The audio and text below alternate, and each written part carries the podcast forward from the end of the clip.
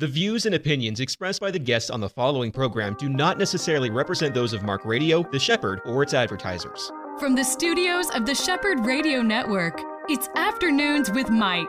This next hour is all about our walk with Jesus with local pastors, newsmakers, people who are making a difference for the gospel.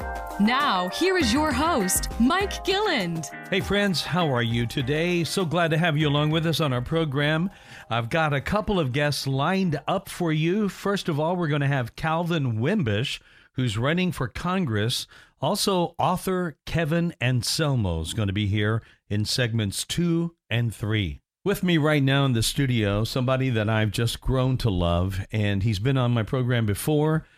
Got to meet him at the John Stemberger event uh, for the Family Florida Family Policy Council meeting, and that was a couple of months back. And I and now he's been on my radar since then. And I'm talking about Colonel Calvin Wimbish, who is a candidate for Congress, and it is uh, now in the last week. Absolutely. Midterms are here. Colonel Wimbish, welcome back to my program. Thank you so much, Mike. And, you know, I am now the nominee since I won the primary. So Yeah. I even had a new badge made from candidate to nominee because there is no other on the ballot.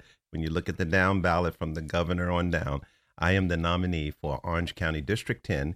And it's such a large district that it, it's tiring, but it's enjoying. my- I'm enjoying myself because I'm able to reach and see and hear the people. Yeah. And from my beginning, I did not pay to get on the ballot. I wanted to walk, talk, and see people. And I traveled from Volusia County to Lake County, all over Orange County when they were doing the redistricting. So it made it easier to find out more about what is it that resonates with the people. And I asked the Lord when I took on this new assignment because He entered in my head uh, a year plus ago when that 9 on 9 11 when they withdrew from Afghanistan. It was so horrific. And I said, Lord, is there something I can do? Because I can't just lay here in retirement. Mhm. And uh, 4 a.m. in the morning, Right. as I mentioned, uh, he said, Rise up. Why are you laying there? I've given you what you need. And I've prepared you, as my mom kept reminding me, and she's 94, for a new, st- a new effort in life. And this was it. All these years, I always thought, well, that's it. I'm going to retire. I'm going to kick back, relax Right.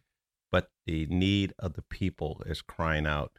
And I felt like Moses sometimes, and you know, taking the people to the promised land, and yet people are there, they get weary and they get distracted, and then they get lied to by the evil one, and the evil one has caused them uh, to be part of our leadership presently, and they are incompetent and they're in denial of the people, and they're elected for the people and Mhm. by the people, but they get there, it's all about them.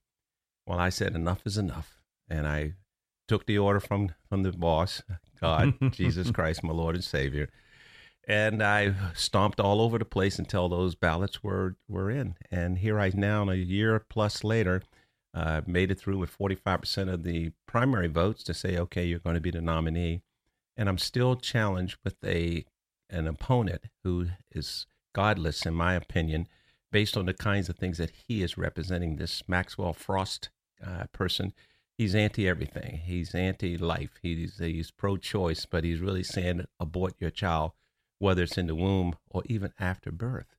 And he and, and Val Demings are preaching the same thing, and I'm hearing it from the whole collective on the Democratic side, which I said, this is, has nothing to do with the life and liberty and Mhm. pursuit of happiness that our Judeo Christian nation had established so that we could have the peace on earth, but also how can you perpetuate the species of mankind if you keep destroying them before they even get a chance to live? So I'm totally against that. And then when he wants chaos by destroying the police, by eliminating OPD, he wants prisoners to, uh, if you rob somebody or, or, or steal, go to jail. They'll put you in the books and then they'll let you out the next day, like they're doing in New York. He's he's going around saying this is the way of the future. Wrong answer. He has no experience in dealing with people of my age because they're touting, oh, he's a Generation Z versus the old man. Well, the old man's got experience, and you can't be taught. You got to go out and have the experience. And my combat boots, as I was talking to her, and also on uh, the TV, my combat boots had more experience than he does in his whole life. Your boots have been walking. Been walking. so I'm blessed, and uh, the Lord has been my leader. I, I was reading Ephesians and um, and uh, Philippians, and especially Philippians four six, and seven, uh, you know, about be anxious for nothing. And yes, we do need donations. We do need uh, the financial support, but you know, wisdom comes with the Lord and faith. Uh, I walk by faith, and I have not been got uh, received the kind of support that I had anticipated uh, once I won the primary from the national level. And at first, it did start to make me worry. hmm But my mom, again, I talked to her, my wife, and my friends. They all my my Bible study group said, "What? "Do you not believe what you read? What you said? What he said? So stop worrying. Just do what you can with what you have." Right. That's exactly right. You mentioned something that I, I want to go back to for a moment Mhm. because y- you're even wearing, for those that uh, can't obviously see what uh, Colonel Wimbish looks like right now, you're wearing uh the coolest veteran hat. Uh, and it says Iraq Afghanistan veteran. And you mentioned that withdrawal that happened just Mhm. over a year ago now. yes. Uh, and was it a year? I think. Yeah, Ju- it was just- actually it happened actually on the anniversary of 9/11. Yeah, uh, in, in September. Mm-hmm. Uh, so w- when we look back at the the footage, I think one of the most heartbreaking news releases I've ever seen would be the footage of that plane and all of those crowds of people and Yeah. literally people falling off Falling the off, trying their best to to hold on to America. Right. Been there 21 years. Yes. And then people don't realize in those 21 years, all the treasure, American treasure that has been lost, wounded, or, or otherwise uh, put into a mental, emotional, and physical condition that is unbelievable, just wasted. And Yeah. the people who, are the non combatants, people who, who had us defending them or teaching their com- commandos and their military how to, de- to protect and defend their nation, uh, those people took care of us inside the green zone where we had to have a wall protect us from the enemy who would try to sneak in at night and, and k- kill you. hmm But they were there at, at their own risk, supporting us, and they they were so kind and loving, and they loved the kids. and And when I when I saw that young man, and if you look at the, the footage that a lot of people don't see, the guy who blew himself up was in Gitmo, and the incompetent leadership allowed him to go, and he went right back. Oh, please don't do that again. Bad boy. Well, bad boys will do bad things, Yeah. and he went right back. There's a reason why we have these places like Gitmo. yes. and you don't want to be just hanging around people that are doing what what he did. And you think about the 13 military, Oh. the Marines that that lost their lives. Army, Navy, Air Force, men. and Marine. and Marine. That's right. More than female. just that. Yes. Yeah. So uh, they're all out there. They're all doing that. You did that. Not only did we lose lives, we left people behind that are Mhm. still behind. Yes. And then thirdly, we left so much Oh, the equipment. equipment and airplanes yeah, and tanks and, and, weaponry. It's all been reversed engineered by the by the uh, communists, whether it be Chinese or whether it's the Russians or the uh, Iran. All of them have gotten everything, even now drones that they've shot down and taken them, and they they, they reverse engineer them, and now they have the equipment that can take out our people. If we were to go back into Afghanistan, which there's a way and do things, but that's just to walk. but that wasn't it. No, it wasn't it. Yeah, that wasn't it at all. Yeah, so- I'm not a military person. I, I do. I I love. I'm an honorary staff sergeant with the Indiana National Guard. that's right. That- that's Uh, it. and I, That's- I was with the Indiana Army Guard for a person, uh, 38th Infantry Division at at uh, in uh, uh, Fayette, uh, Fayetteville, no, in Indianapolis, Indiana. Yeah. and I was a helicopter pilot, and I flew out of uh, Indianapolis down to Shelbyville a lot, Oh, really? where I met Mr. Sam Walton of the of the Walmart. He flew a a tail dragger in red tail dragger from Bentonville. And uh, he came in and had his cap on backwards, and he said, "How y'all long young pilots doing?" And I said, "Man, he's got a nice drawl." He said, "Well," I said, "What's your name, Sam?" I said, "Okay, Sam." We sat there and talked. Before you know it, we found out Sam, as in Walton. Yep. Yeah, that's amazing. And he was such a down. I didn't know he was a pilot. Oh yeah, he he he was a tail dragger, and Oh, wow. uh, so what he started. Uh, obviously, we all shopping. You know, when you talk about cost of living right now, now when I go into Walmart, which some people was embarrassed, I said, I thought, go where you can get the most value for your money. But yet, when I see people, do I buy the toilet tissue or do I buy a piece of meat for my family? Do I buy clothing or diapers? Oh, yeah. and it's and then you have to look at the cost of, of uh, diesel right now where the diesel supply is going to run out in about 25 days Yeah. our oil reserves are already down below 50% Yeah. because of incompetence so i want to be the person and i'd like to just mention if people go to my website votecal2022.org you'll see a lot of my three standards faith, family, and freedom. Yeah. That's what I'm basing my decisions on. And in that, I want to make sure our economy, let's get inflation down, let's get economy up and running Right. again. Let's go ahead and get the oil coming from America, not from the enemies, the countries who are our enemies. We've got all the reserves we need right here. Turn the pipelines back on. Let's get our drilling back going. A lot of people unemployed who could be doing that for Americans. We got the raw materials, all the rare earth minerals, they're in our soil. We just have acquiesced to the global world to do that for us. And what happens? They hold us hostage. And now China and all the other countries that got the pieces of the puzzle we need, we can't even do anything because they say, we got you. So the things are sitting out there in the ocean and the tankers, uh, the, the container ships, they can't get them offloaded. They can't get them on the trucks. The trucks can't roll because the diesel's too high. They can't get to the marketplace and we can't buy. What are we doing? And, crim- and criminals know when you start to have, like uh, Mr. Frost wants, just defund the police and abolish OPD, take away law and order, take away your guns, your Second Amendment rights. And what happens? Now the criminals own all your rights, and they know where the free gun uh, zones are from schools to buildings, churches, and next thing you know, they're the ones they're going to target and hit. hmm We don't need Walmarts and Walgreens and CVS's and everything getting robbed by people who have no respect for law and order. We have to be, we had been before, the, the nation, uh, the free world of the nation, of the world, the nation that led what freedom is all about. Now they're trying to let us just be a laissez faire, leave well enough alone, just be like the rest of us. No. America was as a, a republic that was established for the people, and the rules that we have in our Constitution, which I carry all the time with me, Mhm. is such a thin little book, Yeah. but it has such powerful information. If people would uh, adhere to it and read it, trust in God. It was built around the, Const- uh, the Constitution was built around the Bible. The Ten Commandments are literally in our, our First Amendments. And you know, when you talk about power, it's not at the federal level, which I want to take some of that power that has been stolen from the states. Tenth Amendment limits that Mhm. power to the to the states, not to the federal government. Let's push it back where it belongs. hmm There's a lot of departments in the federal level that I will av- advocate for the people to abolish, to change the rules that are not helping us, lower the taxes, get our pipeline, like I said, running again, protect our borders. Where we can't be a sovereign nation if we open up the door and people come in when they want. It's like in your office. you better have a, a lock Mhm. and key and Yeah. somebody to watch it. Otherwise, you're going to walk in and somebody's kicked their feet up on your desk and you say, Where did you come from? Well, it doesn't matter. I'm here. That's what's happening to our Yeah. nation.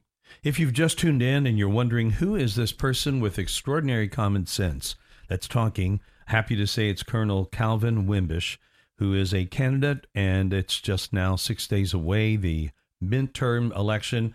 Uh, Colonel Wimbish is for District 10 in the uh, congressional race that is going on right now. So this is an important thing.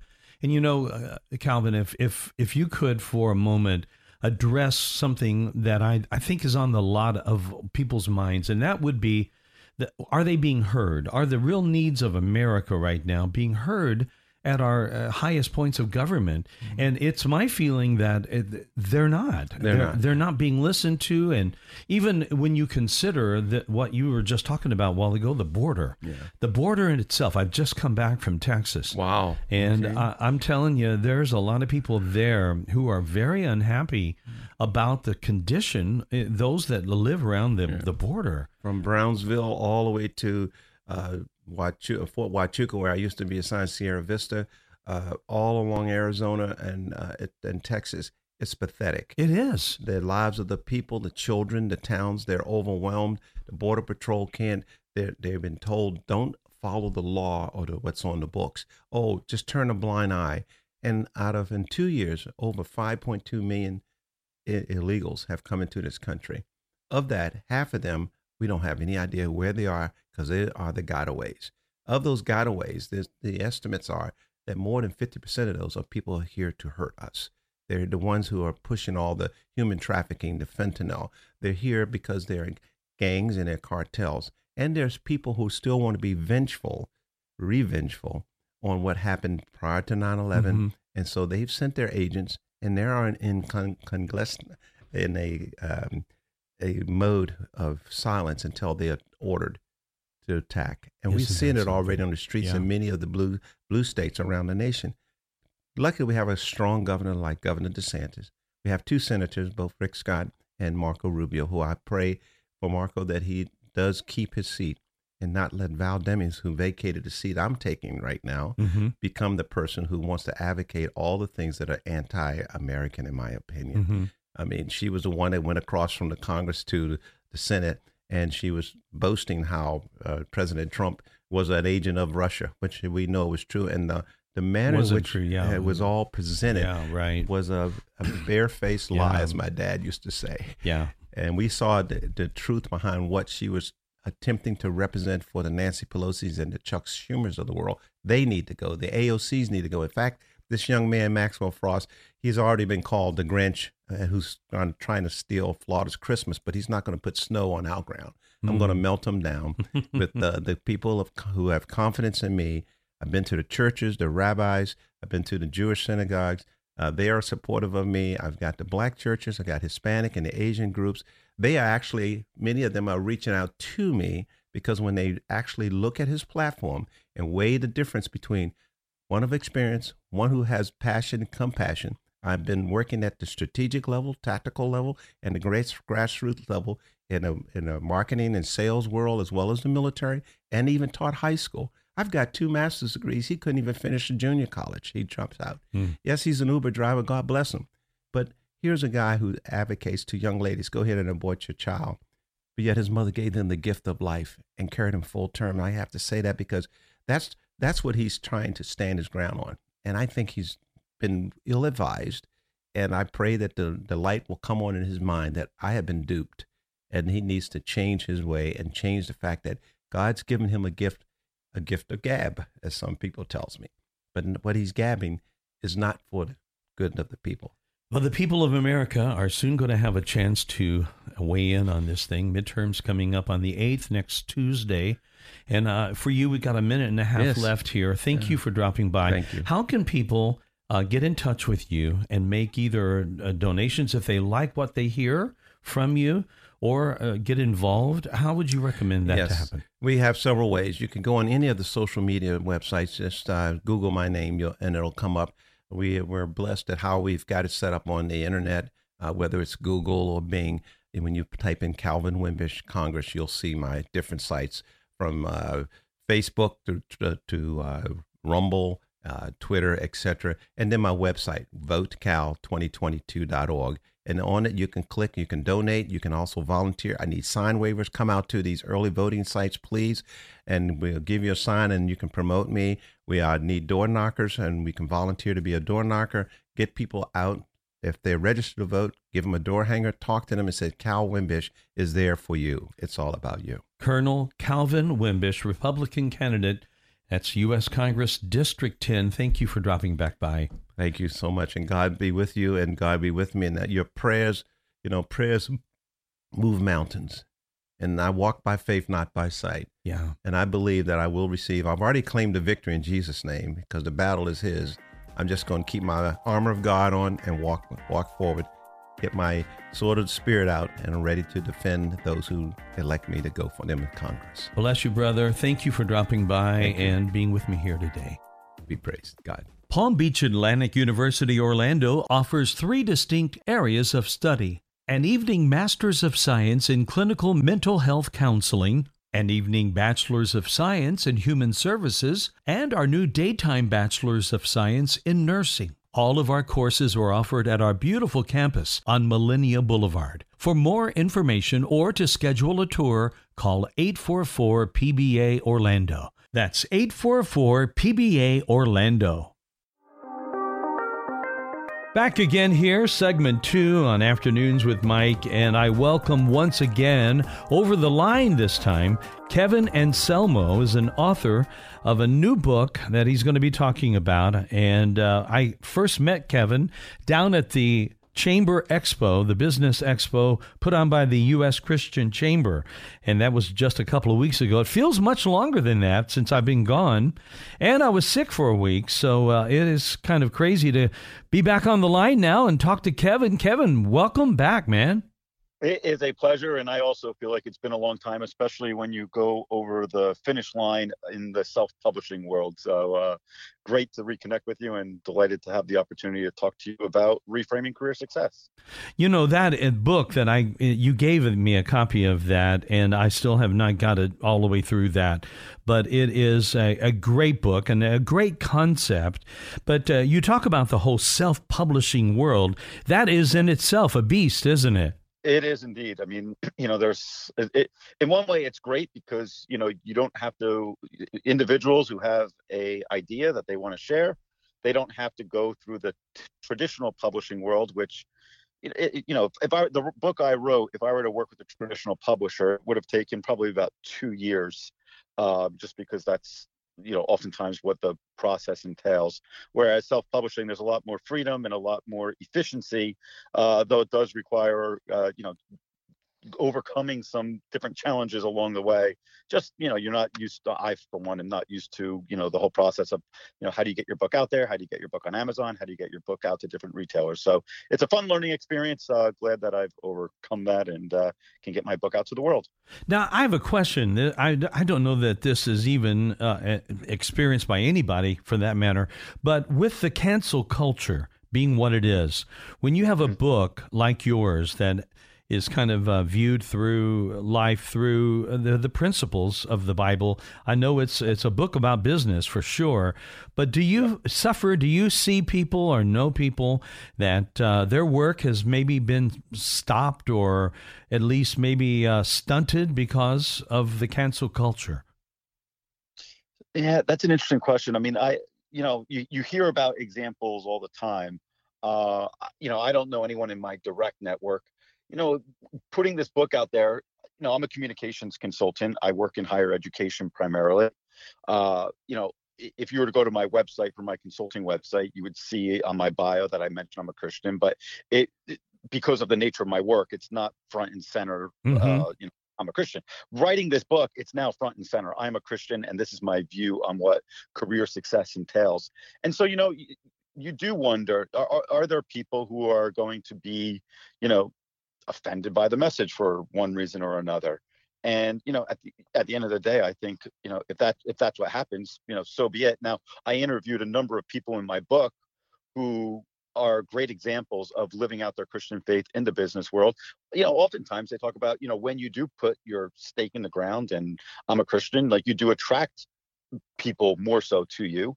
Uh, you might lose some people along the way as well but uh, you know, I think that's part of it's a, it's an it's an interesting question, and I think you know we to a certain extent uh, we have to be maybe willing to be bold and to share what our faith is in, in a diplomatic way, in a way that makes sense for the recipient and, and for yourself? Uh, it's a really interesting question, though. But I, you know, I, I'm hoping that with everything that's going on in this country, everything that is currently being faced in the midterms, it, it is really important that people do exactly what you just said. That we are bold and that we're not just going to lay down and let this cancel culture take over everything that is so near and dear to our, our freedoms, our our uh, constitution, our lives, really. It's affecting everything that we do. And so it is important. I agree with you completely that we need to we need to be bold and be courageous and this is a time yeah. where we're seeing that happen but i'm excited for your work tell us a little bit about what the last leg of because uh, when I, I, talked with you before i had the pre-release copy and it wasn't. Necessarily the final copy uh, there's a, how many legs of editing do you go through? I'm sure a bunch, right? Yeah. So I mean, I, I basically wrote my first draft, sent it to several friends who I think would resonate with the topic. Uh, they provided great feedback. Uh, from there, I then hired a copy editor. Copy editor gave me again great feedback and helped you know uh, really get into the nitty gritty in terms of some of the language and the flow of the book. Uh, took that feedback, rewrote parts of it. And it, actually, in the in the course of writing the book, I changed course because originally I was focusing on career disappointments. Through this process of gathering feedback, I decided to uh, instead use this metaphor of taking a picture, right? Taking a picture of what career success means to us. And so in the process of doing that, uh, you know, I found I, I kind of got this light bulb moment basically through feedback. Uh, and I had to rewrite a good portion of the book uh, around this metaphor that I think would be more catchy and memorable. Uh, and then once I rewrote the book, had to go through a final stage of proofreading. So hired another person to do the proofreading and the um, laying out of the book. So that way it had, you know, there's certain designs that are in the book as well as making sure it was uh, available to be read uh, in ebook form and in print form. Uh, and then at the end, I did I, I the copy that you sent along. I sent to some friends and uh, people who I thought would be interested in the book. I got some other feedback, and I'm like, wow, I really should take some of this feedback into account. And so another round of kind of minor rewriting. So the version I sent you, uh, there's a few little tweaks that I uh, adjusted in the last couple of weeks. So uh, the, that was the final. Then at the end of the day, you know, you could always make uh, you know, you can always be rewriting. And at the end of the day, if you're constantly rewriting, you never get your message out to the world. And so at some point, you need to ship it. And so, uh, for better or worse, my book's out there. I think it's for the better. I think a lot of people will benefit from uh, the message. And uh, away we go. Well, one final uh, thought that I have about that process uh, before we get into the real meat of your new book uh, is the fact that when you do this new form of uh, publishing uh, called self publishing, and, and it's kind of like working with a, an Amazon and mm-hmm. doing all of that you have to do that is in the past done by, let's say, a publisher or uh, someone in, in a traditional setting for printing books, uh, you have that opportunity to not, uh, let's say, print thousands and thousands of books, and if you find a mistake in them, yeah. Uh, you, you, can almost print on demand, right? I Absolutely. mean, it, Absolutely. And, and, so that makes the ongoing editing, if something changes or you you think of a better way, you can make such a change like that, right? Absolutely. Yeah. I mean, you know, down the line, maybe I'm going to have, a, you know, a second edition and yeah, yeah, it's very easily easy to go through that process. And so that is among the benefits of self-publishing uh, that I, you know, and I'm an entrepreneur. I kind of like to, uh, I like to move fast when I have an idea and execute on it. And so uh, for me, that made the most sense. And that is among the different benefits. I know you talked about this in our first interview when I was down at the chamber with you. Uh, what would you say would be your original inspiration for this book? What caused you to want to write it? So I would say a couple of things. One, there's a message out there, and I'm going to paraphrase it and maybe exaggerated a bit, but you know, for lack of better terms, it's basically pray to God and God will bless your business and you will make a huge impact and you'll make lots of money. Paraphrase, but that's there is this message out there. Mm-hmm. And you know, I feel sometimes it's very um, you know, this message is very obvious in how it's communicated, other times it's a bit more subtle. And, you know, I was kind of bothered by that message for a long time. And then, secondly, you know, as an entrepreneur, I've been running my own consulting business since 2013. I've had lots of good moments. I've been able to, you know, work with great clients around the world. I have, you know, flexibility. There's a lot of great things about my business, but I've also had some disappointments along the way. And, you know, as a result of some of those disappointments, I've wondered, like, why didn't God answer my career related prayers? And, you know eh, that's eh, those two different dynamics is what led me to uh, you know go down the route of, of writing a book uh, that basically looked at what what does God say about career success? What does God say about, you know, wh- where is God in our different professional ups and downs? How come God doesn't answer all of our career related prayers?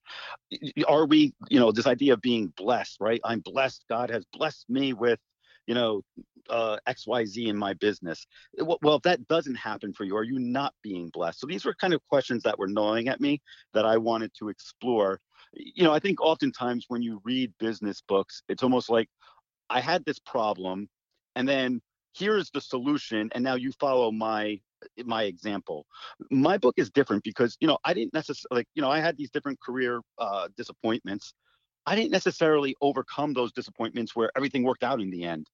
Now, what I can say is I have a lot more peace and contentment in trusting God in in in the results of my work, and that's what I hope people get out of my book. Now, I, I love the uh, title. I love the cover. I love this metaphor that you're talking about about uh, reframing and kind of looking at a picture if you will, of, Yes. of what your life, what your business, what your uh, aspirations are. And that really does help a lot. I mean, I think uh, there's an old saying I remember from years ago that uh, if we don't know where we're going, it goes something like this we'll never know if we get there.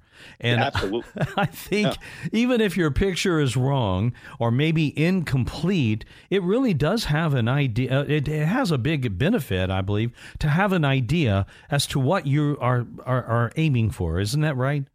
So, Mike, listen, we spend the average person, and maybe, and, and for certain professions, it might be more. The average person spends ninety thousand hours on the job from you know the day they say graduate from college till retirement. Ninety thousand hours, and oftentimes, you know, we go to work with not a really clear idea. What are we doing? Like, what what the, you know, it's- now it might be easy to say, okay, we just got to get, uh, get a paycheck, or we got to you know generate. If you're an entrepreneur, you got to generate income for your for your business we don't really have a very clear idea about what career success looks like. At least that was certainly the case for me, and I know that's the case for many others. Like if I say to the average person, you know, those listening in on right now to this show, define for me very clearly in a couple bullet points what does career success look like for you. I'm going to guess that that picture is not crystal clear. I'm going to guess as well that that picture might be fuzzy because a lot of times what we look at as career success is a picture that is what the world's success looks like, right? So Mhm. it's only about making being a celebrity. A lot of it is relates to kind of celebrity culture that's in our face all the time, which is money and fame and you know influence and uh, you know I, I, there's nothing wrong with making money. There's nothing wrong with having an impact. There's nothing wrong with ha- being able to have an influence. But you know a, a lot of people just aren't going to reach that the levels of uh, of fame, money, and impact that, than these celebrities. And then, therefore, like, okay, what does success look like from a Christian perspective? Have you considered the different different spheres of our life? Are you only looking at something like money? Are you are you looking at you know family? Are you looking at community impact? Are you looking at gospel impact? And so, what I my real goal for this book is that people come away after uh, digesting these 12 different principles and have at least three or four different bullet points of this is what career success means for me from a Christian perspective. hmm I love that. And when you when you take this whole thing about uh, Christians looking at what is success, do you see a big difference in uh, your experience between the Christian business owners and let's say secular business owners that aren't aren't believers? Do you see that Christians f- tend to fight from the same uh, maybe misnomers? What with what uh, is the definition of success? Uh, You know, it's hard to generalize. I mean, I, I think uh, uh, on one side of it, I feel like Christians are guilty in just go, go working according to the world's standards. On the other hand, you know, I think there's, I, I read a great article in the Financial Times yesterday, uh, which actually covered an article on faith and work. And it was a story of a woman who left her comfortable job to start a uh, ice cream shop. And she specifically was motivated by her faith to support uh, young girls who were victims of sex trafficking hmm and to make sure that these girls were getting jobs and were you know were set up for a a nicer life than obviously the life of being sex trafficked and you know this is someone who took a sacrifice from the way this article sounded i'm sure there's you know people listening right now to the show who fit that you know who, who can relate to that story right? They've taken a sacrifice they've taken a bold move and they've done that motivated by their faith to make a difference. So uh, you know i'm sure there are lots of people out there like that. I'm sure there's also lots of people out there who just you know they only are thinking about um, maybe superficial uh, metrics for success. And you know at the end of the day you know when we die and we're all going to die and it's not really we, we're not on this earth very long we don't take our twitter followers to heaven. We don't right. take our bank accounts to heaven. We don't take our you know whatever title that we aspire for and that we long for. We don't take that to heaven. So uh, it's i think it's incumbent on christians to really think about what career success looks like from an eternal perspective And you know, when we have that lining up with the Word of God, that not only uh, helps us in in determining whether or not we're hitting the kind of success that we're wanting to do or that honors God, but it does bring a lot of peace and. And I think, uh, you know, when you think about how many business people that really are truly successful, they don't think they are, or they're not at least enjoying life the way that you would think one with that level of success would. They're, they yep. just don't have any peace in their hearts, right? So you know, it's interesting. I originally wrote this book for for people who might be frustrated about, you know, okay, I didn't reach a certain, you know, uh, rank on the corporate ladder, or I didn't reach a certain income threshold as an entrepreneur, or you know, I'm a I'm an artist, and you know, instead of playing in front of thousands of people, I'm playing in front of 20 people in a coffee shop. Th- those were originally the people that I had in mind in, in terms of uh, for this book. But actually, uh, it became crystal clear as I started doing research and talking to people. There's another individual that this book speaks to, and that is the person who has reached the top of their mountain. They've had a goal, a big audacious goal. They reached that goal, and guess what? There's still something missing.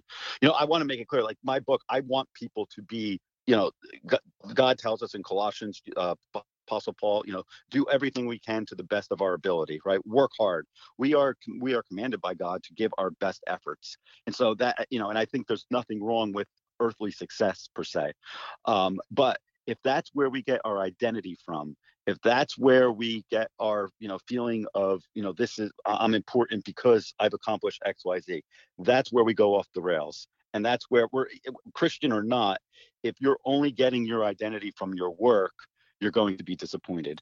And when we can do our best work, be creative, use the skills God has given us, and then leave the results and the outcomes to God, that's the place where we can be at peace and we can be at can be much more content than just relying on our own human selves to create the outcomes. Because at the end of the day, we're not really the captains of our careers. That's right. We, you know, God is God is the captain of our career. You might not like that hierarchy, uh, but that's the case, right? We are we we can't control pandemics we can't control you know government policies that might I- impact us one way or another. Uh, there's very little influence we can have on those sorts of things. Uh, you know we have to do our best we have to use our skills we have to use our abilities and then we have to trust god. For the results knowing that you know again his metrics and the way he values our performance is different than how the world values our performance. The name of the book is reframing career success with kevin anselmo. I'll be back in a moment. This is afternoons with mike Turning 65 or already on Medicare? Have you tried to compare Medicare supplement plans? Are you sick and tired of the awful TV commercials where washed up football players confuse you even more? Speak with a licensed independent insurance agent today. Call 407 965 4166 now or visit Affordable One Insurance in Winter Park, Florida and discuss what is important for you. Be sure to ask us about dedicated senior medical centers. EC Waters Air Conditioning and Heat serves all your comfort needs. With over 40 years' experience, EC Waters is a top trained comfort specialist, earning customers for life with integrity. No wonder EC Waters Air Conditioning and Heat has earned a 4.6 or higher out of 5 rating and reviews across all major online platforms. For all your comfort needs, call 407 603 9144 or visit ecwaters.com. Back again now with author Kevin Anselmo. Kevin was at the uh, recent Chamber Business Expo. Man, that was a lot of fun, wasn't it, Kevin? Indeed, it was. And we got to hear a lot of speakers there. We got to meet a lot of people. For me and the Shepherd, we were on the expo floor, uh, yep. loud as it was and fun as it was, very busy, but getting to meet people like Kevin uh, who is doing such a great work. And this book uh, that we're talking about has just come out in the last couple of weeks, and it's called Reframing Career Success. Uh, even while I've said here, I've pulled it up and it's on the web already. You can get this, you can order it. Reframing Career Success. And I really love this kind of uh, the subtitle is Picture Your Significance at Work from a Christian perspective. And I just think that is a powerfully wise admonition to give people to do. Now, so my question as we begin this last segment with you, Kevin, is that I'm convinced personally uh, that when I was a young man beginning my work in business, it was broadcasting back in the day, I really did not have an idea about yep. three or four steps down the road what what it would even look like. I think I only saw uh, you know money as a, a number one if I got paid a decent amount. Uh, as a as a good sign, or if I hit a, a job, let's say a job uh, format that I felt comfortable with. Those would have been my understandings yep. of success. Yep at, at least in the beginning stages. But I bet there are a lot of people that really don't know what what it looks like for them. Yeah, absolutely. And I think part of it is the education, right? So, um, you know, whether it's formal education or informal education, you know, we're, we're taught at an early age. Like even I have young children. It's like, oh wow, uh, you know, I would love to be a YouTube star and have 20 million followers.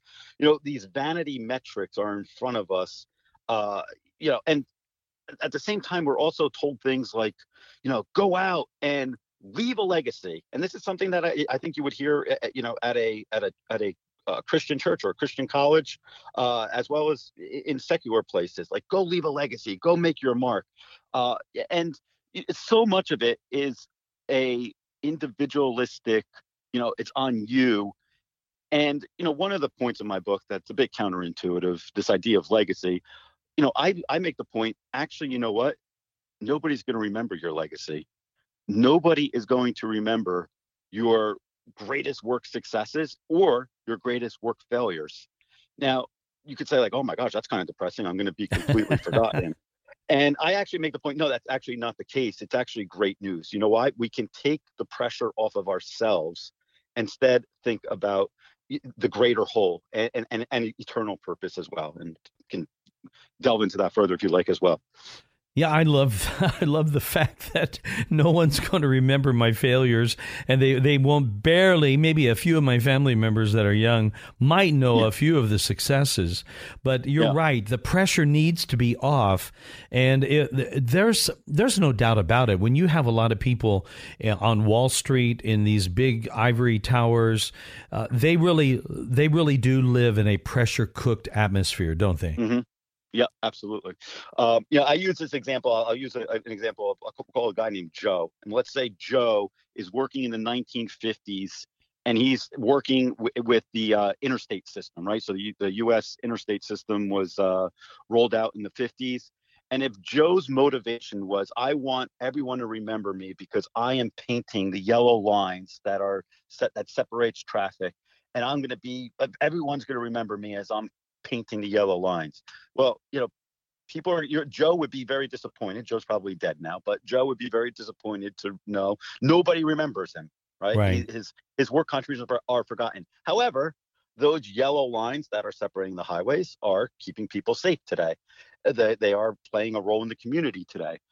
Now, down the road, the, the highway system that we're currently using might be completely replaced. So then Joe would be depressed to know, like, oh wow, that nobody's even using the highway system.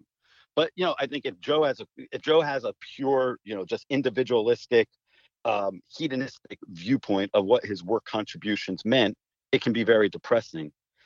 A Christian, one way of looking at it as a Christian would be like, wow, okay, I contributed to community safety at a specific point in time as part of the captain, God, master plan at a specific given point in time. And I think when you reshape that, you know, shift that focus, it can be very freeing for the for the for Joe in this case, and for every Joe out there listening who's working in you know your particular uh, area in whatever industry it may be in. You know, when I think back to the Bible stories of uh, great leaders, great uh, what would have been even a, a shrewd business people. I mean, you think of Joseph. There's hardly anybody in the Bible more successful from a business standpoint than was Joseph. But when I go to David and I think about a man like David, who would be known first of all as a man who was after God's own heart. So as a mm-hmm. as a believer, he he was an Old Testament kind of picture many uh, mm-hmm. many theologians would say he was an Old Testament example of a New Testament believer because he was after the heart of God. Yet we all know that David made a horrific mistake.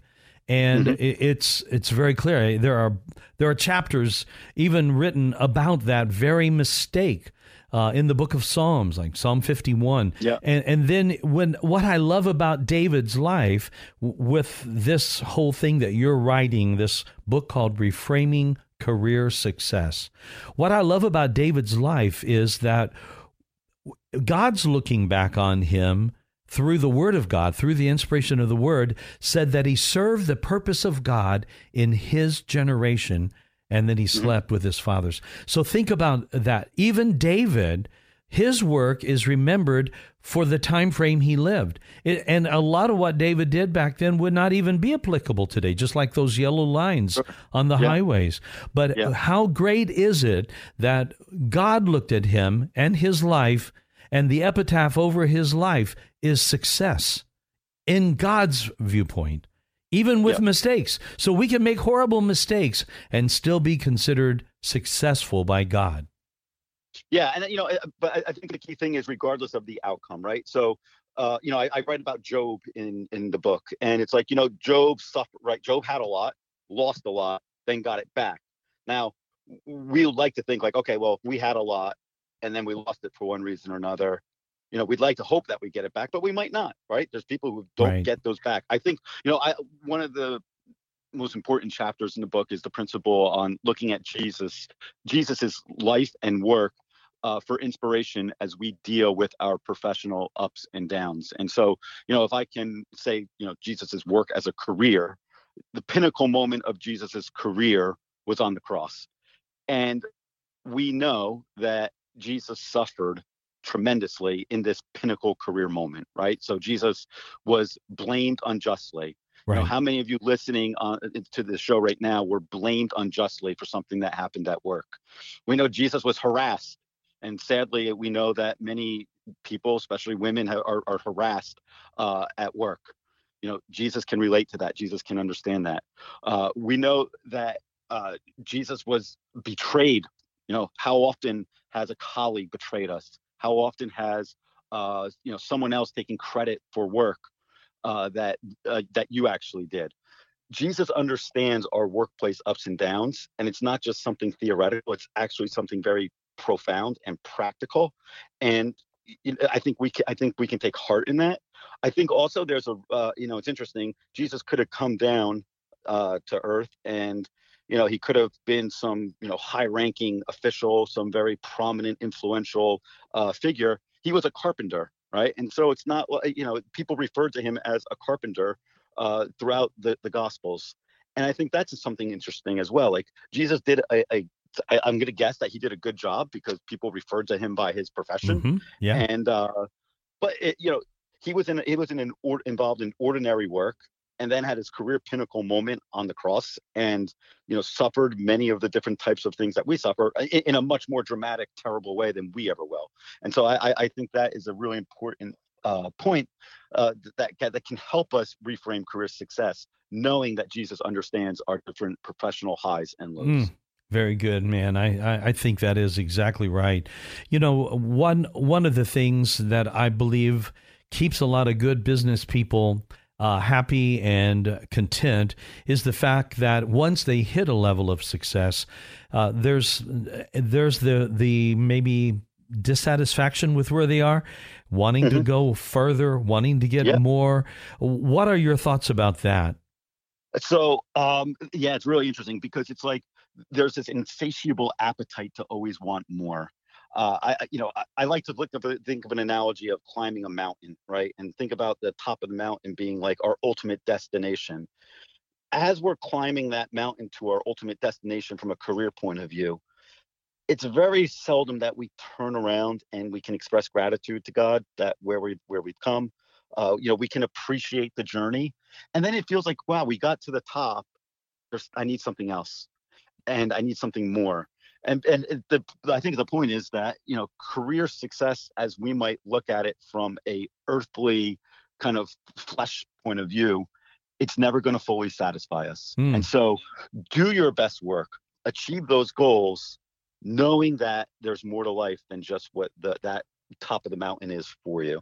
And you know, there's countless examples you know you can look at of people who you know need more power, need more money, need more influence. And then when they get off of that high for, for one, you know, whether it's they had to retire or they were forced to retire or they one reason or another, you know, you you hear about people who really struggle with depression and uh, with um, you know suicide even there's stories of people who have committed suicide after their career success has come to an end uh, and you know i think obviously i don't know all these instances but i think a lot of that has to do with uh, identity crises mm-hmm. Without a doubt. You know, if our identity is in what we do, if we're wrapped up in only what we do, we're missing out on what is one of the biggest blessings, I believe, in the Word of God. And that is the fact that we can be content, as Paul said, in whatever state we are. And, Absolutely. you know, that is so important to find that kind of peace, contentment, and uh, just gratefulness, living as a thankful person, and then investing in the kingdom, right? I mean, that's something that we should be doing.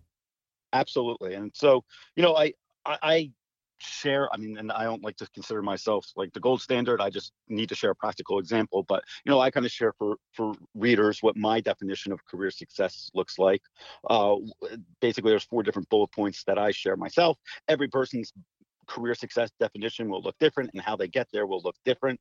But, you know, for me, one of my definitions of career success is what kind of impact am I having for the kingdom of God? And that's part of what led me to write this book. Now, I have no idea if you know hundreds of people will read my book and be influenced, thousands of people will be read my book and be influenced, or millions of people will read my book and be influenced. And frankly, it's none of my business. Like right That's now, right. it's like you know I, I I'm I I will do what I can to to make a difference and to share the gospel message through through this book and and other opportunities I may have. But then we leave it to God to you know do do with it what He may. And you know whether that means like you're you know you're you could be someone who's you know boldly proclaiming the faith in in a book or in you know a blog uh, format or something like that. It could also mean that you're making a huge difference by you know being a great colleague to someone who's suffering. And it's you know taking time out of your workday to you know take someone out to lunch and you know use that as an opportunity to minister. I think there's all sorts of different ways where we can uh, make a difference for the kingdom through our work. And you know it's up to us to, to figure that out through prayer through reflection through looking at the bible. I also think um, talking to others uh, can can help provide that sort of clarity I uh, agree. Uh, but at the end of the day, it's like the metrics, the, the, the results we can leave to God after we've done our best. We've got just enough time. Give us that website where you, people can find the book. And then, of sure. course, it's on Amazon thank too. Yeah, thank you. So if you go to reframingcareersuccess.com, you'll see a link to the book and you'll see more information about this whole idea of reframing career success.